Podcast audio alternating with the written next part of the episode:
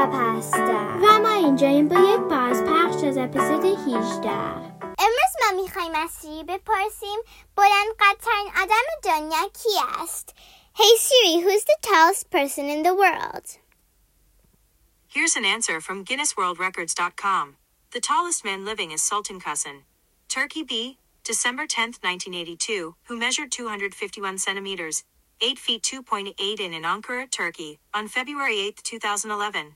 سی میگوید سلطان کسن بلندترین آدم دنیا است و 251 سانتی متر است تا اپیزود بعدی خداحافظ Hey Siri, play some music I'ma cut you off. I'ma, I'ma, I'ma cut, cut you off.